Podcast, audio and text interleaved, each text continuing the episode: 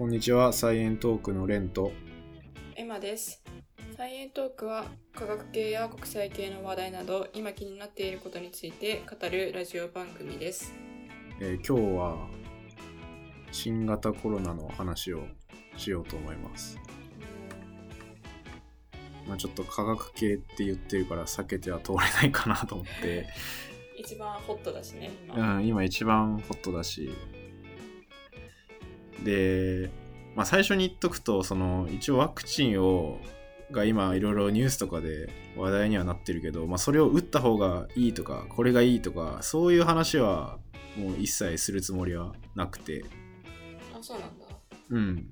なあくまで、まあ、それって今有効性とかもまあ今進んでる最中だからその確定している情報ではないというか、まあ、その辺、うん、そこら辺がちょっとセンシティブな話題になるかなと思ってるからあくまで、まあ、それを開発してる経緯とかそのじ論文になってる事実に基づいた、まあ、面白いなと思った話をちょっと紹介しようかなと思います。でだからその、まあ、今の新型コロナの状況って世界的にピンチな状態だから、まあ、それを今の人間の科学力というか、まあ、どれどこまで進んでてで今回どういうワクチンとかができたよっていう話をちょっとしようかなって思います。お願いします。まあなんか事実というか、まあ、そういうバックグラウンドのまあ論論文とかを読む人ってほぼほぼいないというか、うん、読む人って本当ご一握りだからまあそういうのやっちゃうなんかネット上のやっぱ陰謀論とかもいっぱいあるわけでうん。そうそれをまああくまで、まあ、なんとなく事実であることを知ることで、まあ、自分の身を守ることにもつながるのかなって思ってるからまあちょっとそれそういう視点で、まあ、難しい単語とかもほぼほぼ使わないでなんかちょっとうまいこと例え話とかで噛み砕いて説明しようかなって思います。流れとしてはその、まあ、すでにワクチン何個かタイプはあるんだけど最初にできたメッセンジャー RNA のワクチンっていうのについてちょっとフォーカスして喋ってみようかなと思ってて、まあ、最初に流れとしてはそもそも免疫とかワクチンってなんでとかメッセンジャー RNA って何とかなんでこんな早くできるのとかそこら辺をちょっと前半で話してで後半はそれがなんで今までできなかったのとかこういう工夫があったからまあ面白いんだ面白いというかできたんだよみたいな話をちょっとしてみようかなって思います。で一応ちょっと参考文献を最初に言っておくんだけどえーっとまあこれまあすごい量の論文出てるんだけど、まあ、最近 ACS セントラルサイエンスっていう雑誌ジャーナルに出てる論文でえっとタイトルが Modifications in an Emergency The Role of N1 Methyl Pseudoridine in COVID-19 Vaccines っていう論文なんだけど、まあ、要はその危機的なエマージェンシーなところで就職っていうか改改造？ワクチンに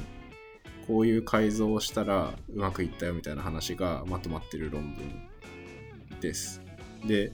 これ書いてる人がアメリカの NIH っていうナショナルインスティテュート・オブ・ヘルスっていう、まあ、国立衛生研究所っていうところの人が書いてるんだけど、まあ、そのアメリカの、まあ、保健省とか衛生局の人が、まあ、一応このコロナのワクチンについて、まあ、まとめている論文になっています。で、じゃあそもそもワクチンっ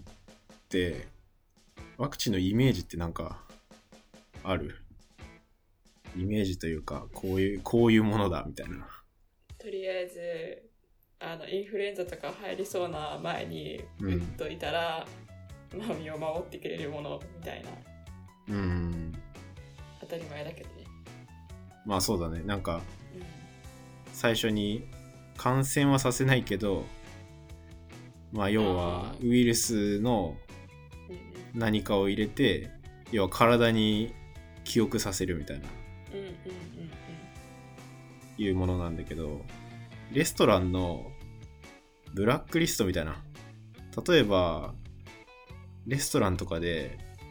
勝手にお客さんが帰ってきてコンビニとかで買ってきた弁当を持ち込んで食べてたりしたらやばいじゃん。うんやばいね。だからそういう、まあ、その人も当然そうなんだけどそういうコンビニで他で買ってきたものをレストランの中に持ち込んだりしたらそれを拒否したいわけじゃん。レストラン側からすると。うんうんだからこのこういう他のも食べ物を持ってきてる人は入ってきちゃダメみたいな。めちゃめちゃざっくりした例えだけど。うんっていうのをあらかじめこういう今はこういう弁当がありますとか。こういう人がいますみたいな情報を先に入れといてブラックリストに入れといて、まあ、入ってきてもすぐ追い出すみたいな、まあ、そういうイメージなのがまあすごい広く見たら。でそれがまあ免疫っていう、まあ、ワクチンさワクチンのまずややりたいこと役割。でじゃあそれをどうやって予習させるのかっていう戦略はいろいろあって多分一番古いのはそのウイルスそのものを打つ弱くしたウイルスとか。うん。それ自体はあんまり毒じゃないけどまあ記憶させるには十分ぐらいなウイルスそのものを打つとか、まあ、これはさっき言ってくれたインフルエンザのそのワクチンとかはそのそのものではなくてパーツになるタンパク質を打つっていうのが、まあ、今広く使われている方法になる。なんかインフルエンザのワクチンもそうだし、まあ、あと BCG とかの子供の時に打つやつとかは、まあ、あれは結核菌をあの弱めてる弱毒化してるワクチンになってるんだよね。だでっけそん あんまり覚えてないな。あ多分ね日本人はほぼほぼというか打ってるんじゃないかな。うん。そうだから、まあ、結核に対して、まあ、免疫がついてるって。まあ撲滅はされてないからね結核も。うん。BCP? BCG BCG へえでで今言ってきたのって、まあ、そのものとかあとタンパク質が基本的にメインなんだよね。うんうんうん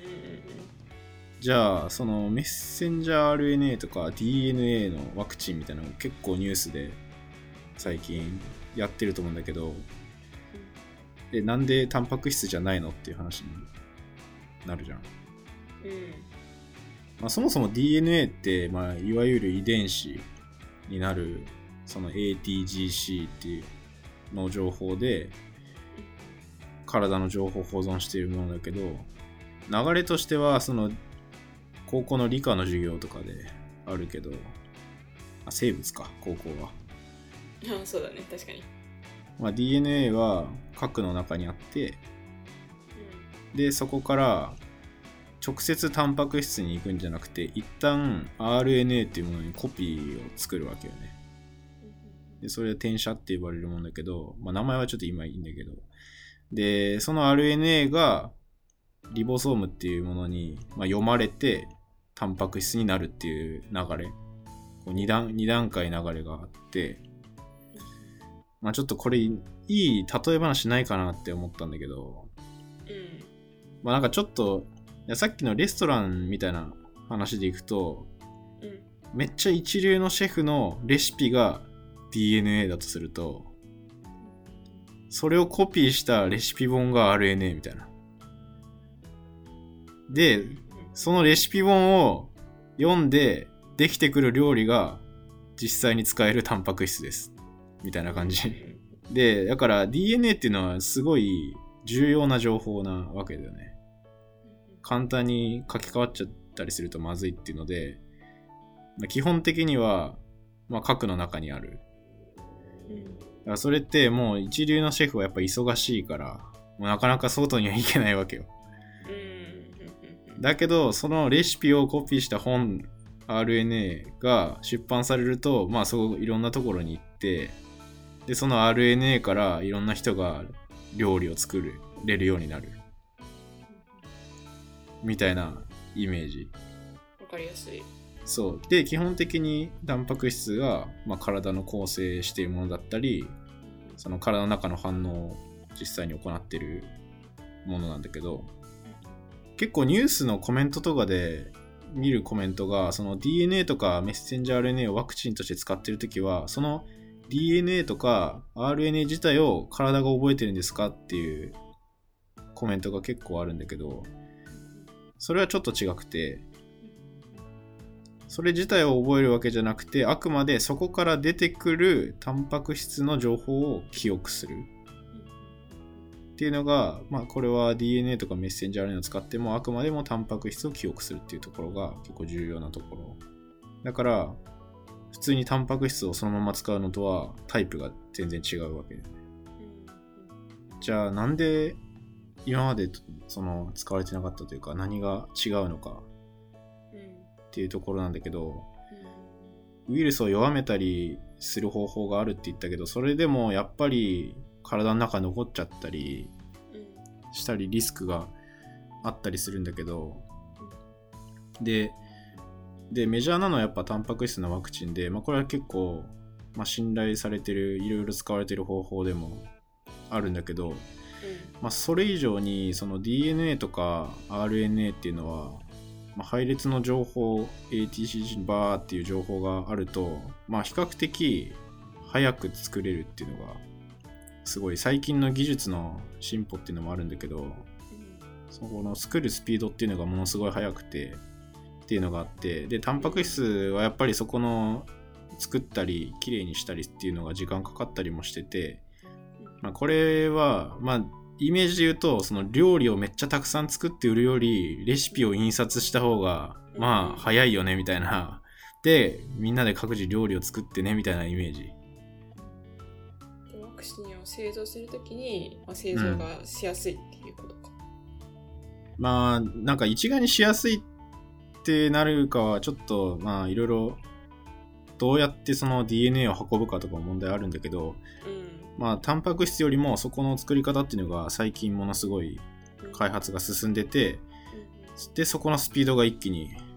速かったっていうのが、まあ、それはアメリカの事情でもあると思うんだけど、そこにすごいお金お金が投資されてって感じ。えじゃあさ、一番初めて出てきたそのファイザーのワクチンとか、うん、えっ、ー、と、モデルナのワクチンって mRNA ワクチンだったけど、それはその、製造のスピードが速か速いのが mRNA ワクチンだったから、うん、製造と、まあ、あとは設計。設計あ設計も込みでそこがすごい、要はウイルスがパンデミックが起きましたってなった時に、うん、そのウイルスが何なのかっていうのはその DNA とか RNA, RNA の情報を読んで、うんうんこいつは何なのかっていう、まあ今 PCR 検査とかすごいやられてるけど、うん、基本的には新型コロナウイルスはそこの RNA の情報を見て、これは新型コロナウイルスだっていう特定をしてるわけなんだけど、うんうん、まあ要はその RNA をそのまま配列の情報として使って、そこの表面のパーツはここの RNA だっていうので、まあそれを、まあちょっと改変してそのままワクチンにするっていうので、まあ、そこの設計がものすごい早かったっていうのが一つある。まあそれで、まあだからメッセンジャー RNA もそうだし、あの、アストラゼネカとかは DNA のワクチンだったけど、まあそれも DNA も同じような理由で、まあかなり早かったっていうところ。やっぱ今回のものすごいスピードが異常に速いっていうのがあったから、で、それまでそこの RNA とか、で全く承認されたやつはなかったね。あの、臨床試験とかはやってたみたいなんだけど。だけど今回の緊急事態で、わーっと作る方にフォーカスしたらものすごい早くできたっていうのが、まあこれはもう初めて、まあ人間が初めてや成し遂げたことみたいな感じうんになってるかな。すごいよねなんかそんなにあうんいやすごいよ早くあの承認までこぎつけて販売してでかつそれが今まであの例がなかった mRNA のワクチンってなんかもうんう、コロナだけでももうドラマなのにもうワクチンの。開発とかってすごいドラマだなって思う。うん、中の、やっぱこの1年ぐらいですごい人数の人も動いてたと思うし、まあそういう理由で、まあ今までの開発よりも、まあ断然速いスピードでできたっていうところが、まあこれが結構導入というか前半の話かな。まあ、まあこれななんで早かったのかっていうのは大体原理というかざっくり分かったと思うから、まあ前半はこんな感じ。はい、で、まあ、後半はそのなんで自分の遺伝子からのやつじゃなくて外から来てるやつを体の中で作るっていうのがその普通に考えたら結構難しいことで。うん要は敵なわけだから、まあ、それをどうやって回避してるのかとか。っていうことに関してちょっと後半は話そうかなと思います。えあのなんで今まではそのタンパク質ワクチンしかなかったの？mRNA のワクチンはあのそんなに出回ってなかったのは単に新しい技術だったからっていうだけななそれはめちゃめちゃいい質問でちょっと後半の話につながってるところで。いや、はい。それはね、めちゃめちゃいい質問です。じゃあ、前半はこのくらいで、あの、続きは後半をまたよろしくお願いします。よろしくお願いしますさようなら。さよなら